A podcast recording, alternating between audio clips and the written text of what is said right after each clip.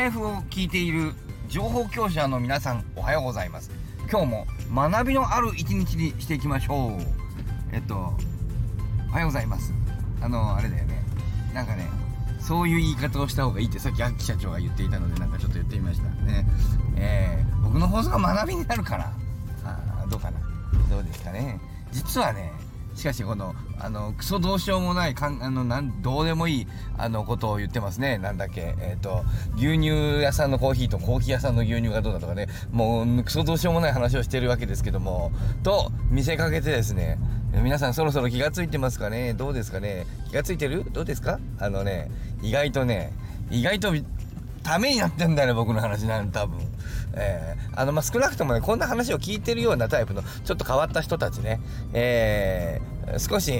若干社会的には少し変人に近いような人たちは僕のこういうなんかしょうもない話学びになるんですよ。それなかなかなかなかそのああそういう考え方したことなかったかなとかね。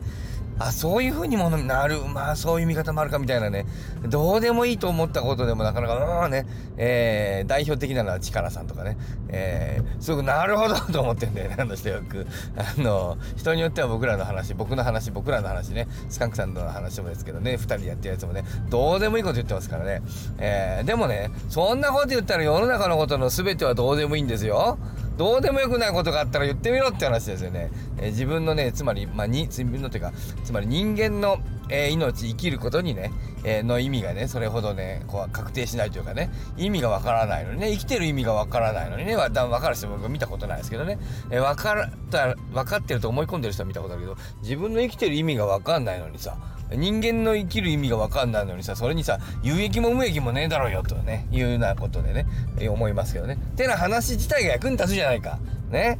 えー、お金を稼ぐのが偉いのかなと思ってたでしょう。ね。僕もお金を稼ぐのがすごいなと思いますけども、えー、そんなシンプルな話じゃないよね。さすがにね、えー、このスタイフの皆さんたちは、そんなアホたちではないということを僕はよく知っておりますけども、えー、でね、えっ、と、ということで、あの、そういや、その、財布じゃなくて、えっ、と、その、 Voicy をさっき聞いてましてね、あのなんだっけ、あの前からよく言っている鳥居博文さんっていう人の話。今日の話なのか昨日の話なのかあ例のことを僕が適当に聞いているもんですから、えっと、よくわからないのでございますが、えー、鳥居博文さんのね話がね、うんと、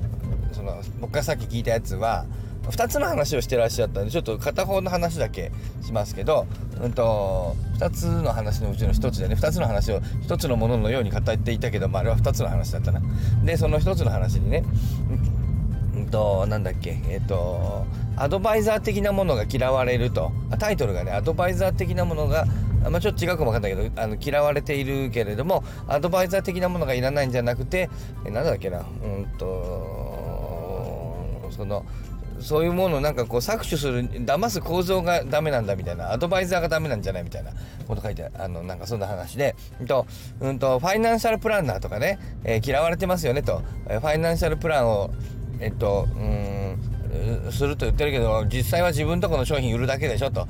例えばさあの家買う時にさ家買おうかどうか家買えるかどうかその住宅屋さんに紹介してもらったファイナルシャルプランナーに頼む人いません？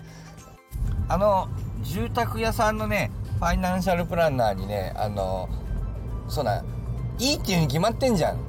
住宅屋さんの紹介してるファイナンシャルプランナー。それであのだって家売ってキックバックもらうんだろだって。リベートもらうんだからさいやこれは建てられませんねっていうわけねえじゃねえかね。え建てられますっていうね。これはこうこうして意外と建てられなさそうだけど意外とここをこうして警察あいけますねこれはって。絶対言うんだよそんな決まってんじゃないか、まあ、そういう安心感をもらいたいためだけに相談するならいいとは思うんだけどもあの家建てられる可能性をね、えー、増やすためにあのやるのはいいと思いますけどもあのあれだな。あの本当に建てられるかどうか建てていいかどうかを検討するんだったらまあそうじゃないところにね独立したところにお金を払ってねやっぱり相談しないといけないとは思いますよ。それは当たり前だと思うんだけどあんまりあ、ま、当たり前だと思ってない人もいるようですよ。世間的にはね、えー、我らスタイフ仲間にはいないかも分かりませんけどね、えー、世の中にはいるみたいね。で、えーと、例えばさ保険屋さんのファなんかのファイナルシャルプランナーとかね。そんな保険を買った方がいいっていうに決まってんじゃないか。まあいいんだけどさ。だからそういうのが嫌われてると。で保険の営業マンも嫌われてているということなんだけどその保険の営業マンがいけないわけじゃなくてその、えー、と最初からえっ、ー、とあの保険の営業マンなんかね嫌われてるって言いますけどね僕なんかあの信頼しているうんとどあの近あの昔から付き合いのある保険屋さんのおじさんがいてねもうその人のおかげでいろいろもういろいろうまくいってるもんだからあの保険の裏側とかいろいろ教えてもらって、えこれはこういうふうにかけておいてここはこんなしたら無駄だしということで実際、えー、いろいろと、えー、経済的な利益もあったりとかしてあの大半の人は、そうか、あ、この保険って、いや、この、あのね、あの、リブラさん、これはね、この保険っていうのはね、ほとんどね、これはね、みんな気がついてないんで、これは請求してらっしゃらないからね、これ簡単に出るんですよ。ここはこれで出る。ここはね、なかなかややこしいから、この保険はやめた方がいいとかね、いろいろ裏側を教えてもらってですね、まあ、まあ、実際はだからそういうことで考えると、うまくね、保険金はね、もらえてない人たちが多いのかなと思いますけど、まあ、とにかくですね、まあ、そういうアドバイスしてくれる人、次第だっていうところがあってね、もう嫌われてるとは言ってもですね、えー、まあ、あの、一般的な、あの、そういう保険の人は嫌われてるわけで。で、なんで嫌われてるかっていうと、そいつらが、あの、自分の利益のためだけに動くからだと。鳥居さんはそうおっしゃる。ね。最初から売る商品が決まっていて、えそれを売るために、えやるだけで、別にその、えクライアントのことを考えてるわけじゃないというところが目に見えているので嫌われているんだと。ところが、その嫌われているものですけど、本当に、だからそうでしょうかと。で、なんかね、アメリカの本で、えー、そのね、えー、ファイナンシャルプランナーを使ってる人と使ってない人で、えー、実際どういうことかというと金融のその何とかな何とかなその資産の形成において、えー、そういうこうしょうもないと言われるこうあのプランナーアドバイザーみたいなものでもその例の嫌われてるアドバイザーみたいなものに、えー、相談してる人としてない人でしてる人の方が、えーと、資産形成がな 1. 点何倍うまくいっているというデータがあるというような話でなんです。でじゃあ何かと言われればこれは、えーと、アドバイザーじゃっていうかそのあれなんだね、えーとコーチングなんだと。いう話なんですよ。ね。で、っていう本なんだって。で、それはもう最もだなと思ってね。つまりね、あの、いわく、うんと、お金の知識なんかは今時ね、インターネット開けばいくらでも書いてあるわけ。ね。で、えー、そんな資産形成の方法いくらでも書いてあるの。だとすれば、あのでその知識だけあってもダメなんだよとでもし知識があったらね、えー、うまくいくんであれば知識っていうのは最初のその学びのきっかけとしては重要だけど実践できるかと。実際誰も実践できねえじゃないかというような話で、え、ー、と、知識があればね、もしできるんであれば、このインターネットがあって、ダイエット情報がこれだけ、あの、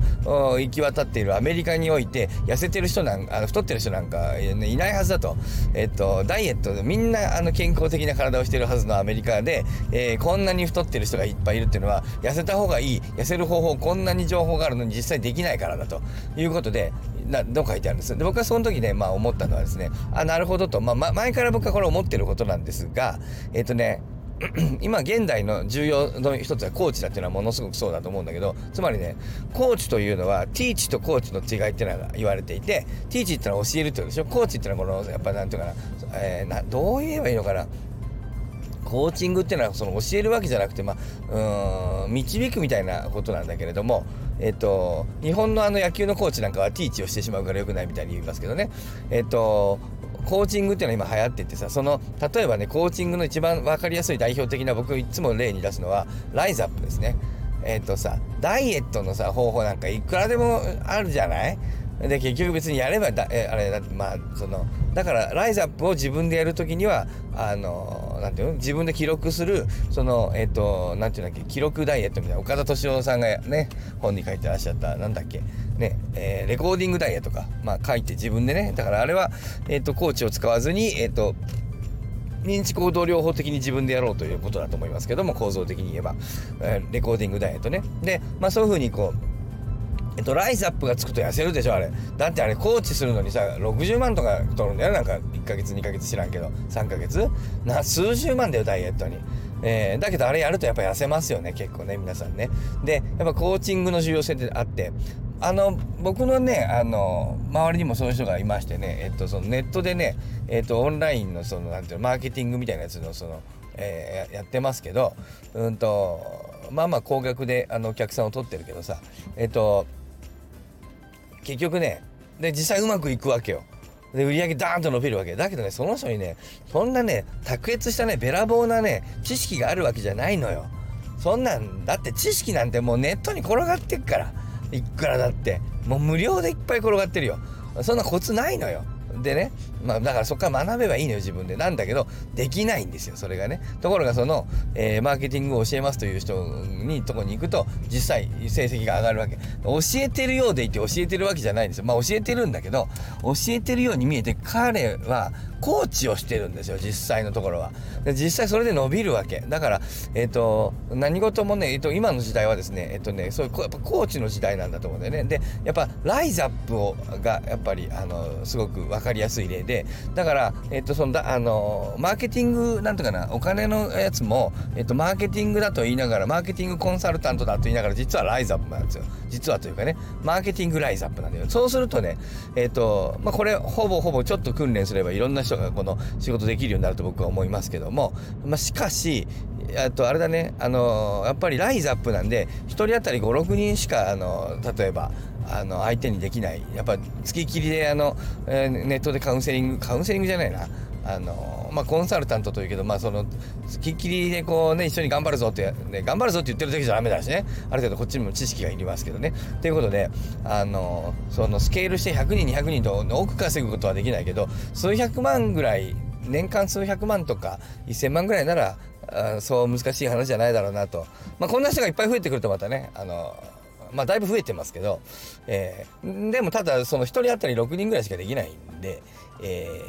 ー、限界があるわね。だからライズアップはいくら増えたとってあの何て言うかなあのあっという間に飽和してみたいなことにならないですよね。やっぱ67人ずつしかやれないからでね1人当たりね、えー、ライズアップが何人担当してるか知りませんけど。ってなことで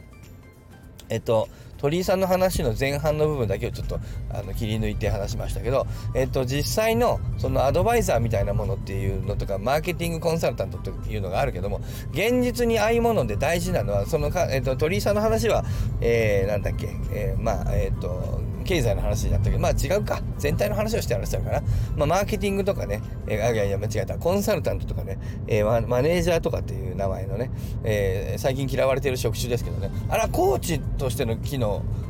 が大事なんだよというね。実は占いもコーチなんですよ皆さん。ご存知？気がついてる？占いに行くでしょ？行く人いるでしょ？で占いってさあら、インチキだよ、そんなのね。占いはインチキですよ。占いはインチキです。それはもう分かってる。あと、心理分析のどうのっていうのも、まあまあまあまあまあまあ、インチキですよ。ね。インチキなんだが、